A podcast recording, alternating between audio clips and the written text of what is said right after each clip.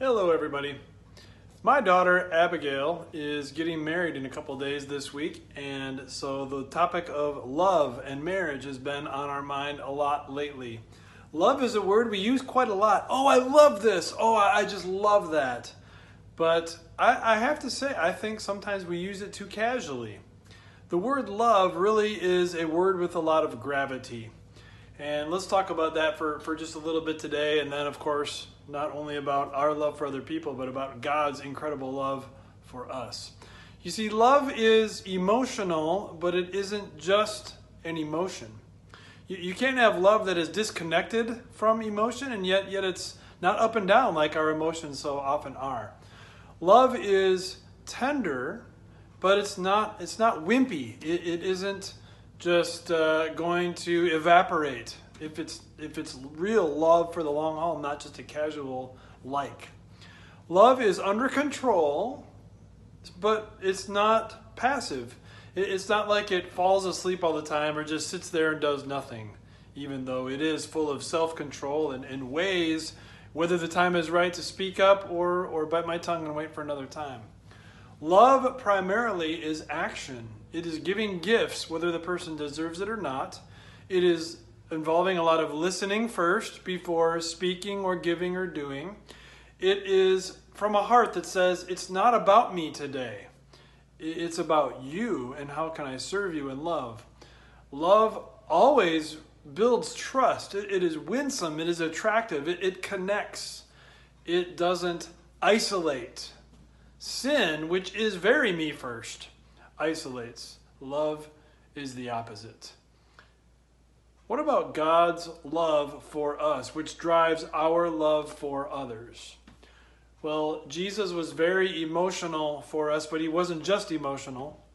It's not like his feelings changed. Jesus' love for us is very tender, but it's it's certainly not wimpy it, it's not the case when the going gets tough, Jesus just gets run over and can't do anything about it. Jesus' love for us is under control, and yet it is not passive, asleep, and, and facing boundaries, doing nothing.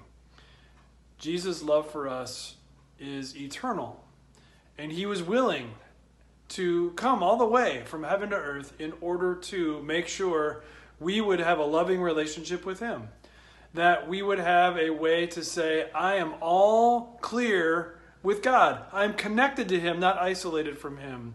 I can trust Him instead of always looking at, Him skeptically out of the corner of my eye.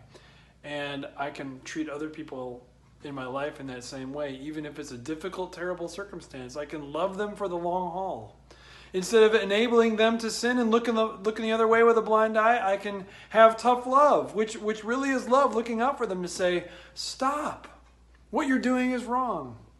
If, if there is something that comes up that is difficult to talk about, I can listen carefully and then, with a self controlled way of talking, use words that benefit the listener. To live without love is a terrible path to live without God's love ends in incredible devastation, destruction. It's a tragedy when someone won't live in God's love. Listen to this scripture verse from Psalm 32 that is, is powerful to meditate on. Many are the woes of the wicked, but the Lord's unfailing love surrounds the one who trusts in him. Do you want to live your life with many woes? Isolating yourself more and more in me first attitude? Or do you want to live your life connecting closer, closer and closer with God's love surrounding you and with love of others being something that you enjoy as you grow closer to both Jesus and them? Don't you want to live your life that way? If you're married, don't you want to grow closer to your spouse that way? Let the Lord's unfailing love surround you today. Listen to his truth and then go and share it with many. We love others because he first loved us with his unfailing, eternal, long haul love.